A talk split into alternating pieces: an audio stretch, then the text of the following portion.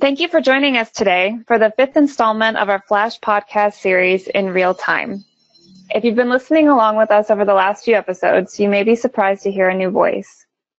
My name is Amanda Mari, and I'm a Vice President at Benefit Street Partners, or BSP. BSP is a leading alternative asset management firm with nearly 27 billion in assets under management and operates as a boutique alternative investment arm of Franklin Templeton. We do our best to keep these podcasts short, so I'm going to jump right in. I'm excited to introduce you to our guest today, Brian Buffone. Brian is a managing director and serves as head of equity investments for commercial real estate. Thanks for being with us today, Brian. Thanks, Amanda. Based on his role at the firm, we've asked Brian to speak with us today about interval funds. To start us off, Brian, could you tell us about your role at BSP and then set the stage with a definition of what is an interval fund? Thanks, Amanda. Uh, my role at Benefit Street Partners is head of equity investments within the commercial real estate group. I'm also the portfolio manager of an interval fund that we run. Uh, interval funds in general are uh, alternative investment vehicles for uh, individual investors to gain access to strategies they might not typically be able to access. The interval funds are registered under the Investment Company Act of 1940. They're priced on a daily basis based on the net asset value, and they are uh, liquid on typically a quarterly basis where the fund will redeem a certain number of shares for investors to redeem and, and cash out on, on their positions within that specific interval fund.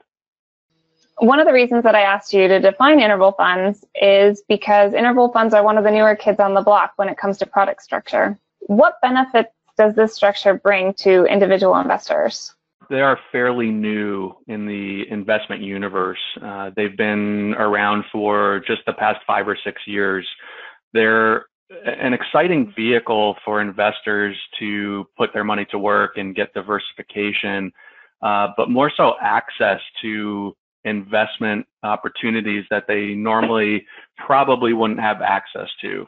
The interval funds themselves invest in uh, alongside the investments of pension funds, endowments, sovereign wealth funds, uh, and a lot of these private investment vehicles that they're putting uh, their their pooled capital to work in typically have minimum investment sizes of $1 million, $5 million, $10 million, some of them.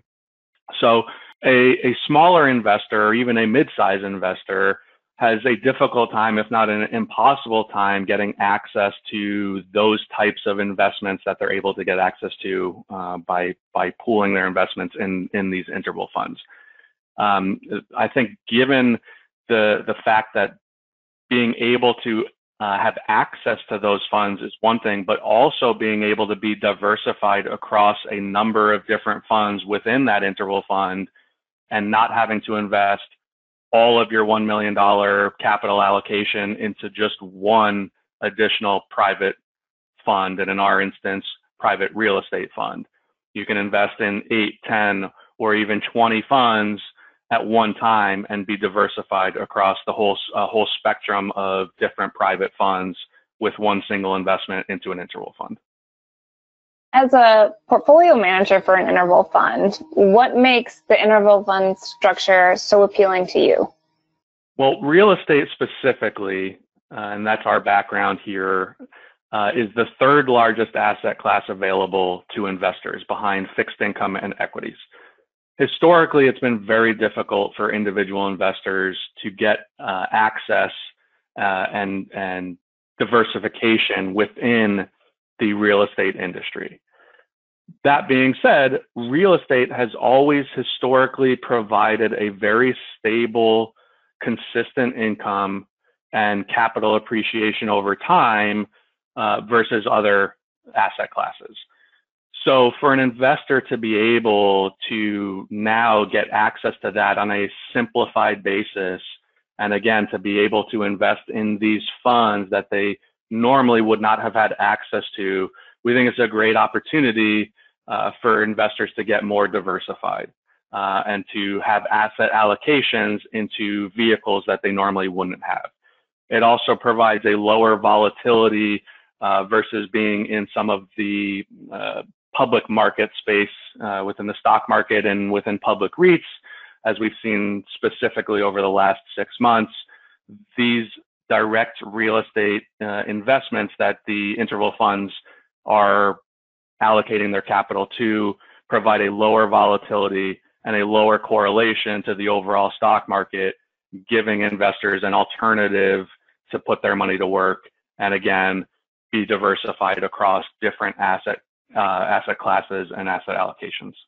When we're talking about the attributes of an interval fund, it's also important to talk about the flip side. So, could you address some of the challenges that you see and find as you're managing assets within the interval fund structure? The challenges, I think, are the the level of diligence that that goes into the uh, investment process. And I say it's a challenge. It actually ends up being another benefit to an investor because the, the challenge being that the, the background and the resources that the fund manager or the fund sponsor or the parent company of the, of the fund manager can provide helps an investor to underwrite, analyze, uh, research uh, these multitudes of funds that come across the come across a manager's desk an individual investor wouldn't be able to do that on their own or they could but again it's a it's a very tedious uh, long drawn out process if done correctly. Uh, but I, I, again i think that that's probably the, the biggest challenge internally is the process and and running that diligence uh, to the level that we would expect if we were an investor, we would want uh, we would want somebody to be diligencing these funds in the way uh, that they're they are spending the time, they are spending the the resources, really digging in on these funds. But I would say that that's the biggest challenge is doing that across 30, 40, 50, sometimes 100 different funds and tracking them on a on a quarterly or monthly basis uh, and then figuring out what are the top 10, what are the top 15 or top 20 funds that we want to be invested in. It's just a very lengthy and and uh, in-depth process that we run through uh, on on our diligence process. And again, I, I think it's it's a challenge internally. Uh, it's a thoughtful process, but it also ends up being a benefit because the investors know that we're putting in that level of diligence in selecting um, selecting funds on their behalf. When you think about the interval fund structure, its benefits and its constraints, what type of assets and asset classes do you feel are best suited for that structure? I believe it would be asset classes and asset allocation that would be difficult for an investor to get directly on their own. Uh, the real estate uh, sector, uh, the real estate asset class in general is probably uh, for an individual investor the most difficult um, asset allocation or asset investment class for them to get their arms around, uh, purchase multiple properties or multiple funds invested in, in, real estate and be able to do that diligently. Um, I think with, within that real estate sector, getting more diversification with multifamily, industrial, class A office, class A retail. You also get geographic diversification. In, uh, in certain funds, you get capital stack diversification where some of these funds are invested in, uh, in, in the debt side of the real estate as well as in the equity side of the real estate. So you get a very broad range of diversification uh, and with that being in the real estate sector, again, with real estate being historically the uh, the third largest asset class behind equity and fixed income, I think it's I think that's the biggest benefit of interval funds and the the biggest target market for these interval funds uh, to be invested and allocated into. This question might be a little redundant based on where we've been already, but what do you think is the most underplayed aspect of interval funds? Yeah, I've, I, we've talked a lot about diversification. We've talked a lot about access. I don't need to, um, you know, continue to, to drill down on those, but I do think that probably the most underappreciated component of of the interval funds themselves are the the sponsor's resources or the the manager of the fund's resources that they may have behind them, assuming that the the manager of the interval fund is is a large institution or backed by a large institution. They have uh, a number of resources behind them from underwriting to research to accounting to ongoing diligence that the fund is able to give investors this high level of resource that they normally would not have been able to get typically uh, on their own. And I, I think that the investors are are looking or should be looking to make investments into the fund themselves and into the fund's holdings themselves.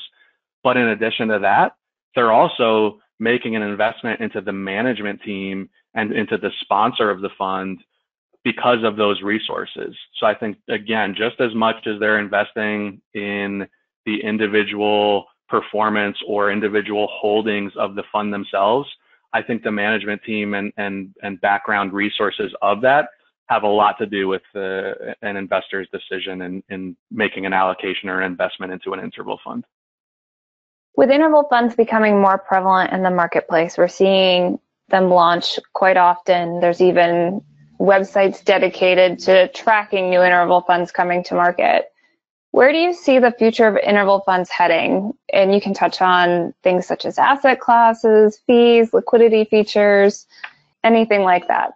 I think that the market, the interval fund market, uh, is is going to be growing pretty substantially over the next five to ten years. Again, as I touched on earlier, it's a fairly young investment profile or option, alternative investment option for investors, um, being only five to six years old or so. Uh, and I think that as that as the interval fund market itself becomes more prevalent as an alternative investment option for investors, I think you'll see a lot of growth. I think the growth will come in the sectors that again, are difficult for investors to otherwise get access to on their own or get access and at the same time diversification. Um, I think two sectors that are probably going to be the, the leaders in the interval fund uh, in the interval fund world are the real estate uh, interval funds and the credit interval funds. Both of those again take as we just touched upon in, in our last question, the, they take a, a, lot of resources from the sponsor and the manager of those funds to be able to do the diligence and the ongoing tracking to uh, to have these funds perform in the way that an investor would expect them to perform uh, in general. And so we're drilling down into uh, sub funds, sub private funds, and, and, and then on the credit side, uh, the credit funds and or, or debt investments that again it's very difficult for an individual investor to get access to those and so i think that that you'll see a, a, growth in the interval fund market overall and specifically into these uh, real estate uh, debt and credit type funds or at least funds that have access to to those and allocations to those as far as as far as liquidity um, and fee structure. Uh, I, I, think as the larger the fund the funds get and the fund interval fund universe gets, I think you'll you will see fees potentially start to come down. I think you will see liquidity uh, issuances uh, uh, essentially start to increase. Most funds today issue liquidity on a quarterly basis. Most interval funds on a quarterly basis. I think you could see that as as the industry grows. I think you could see that um, scaled back to a monthly basis, which again would be a big uh, advantage to an investor um, to get liquidity more uh, every month instead of every three months. That's just an opinion that I have. We'll see how that plays out.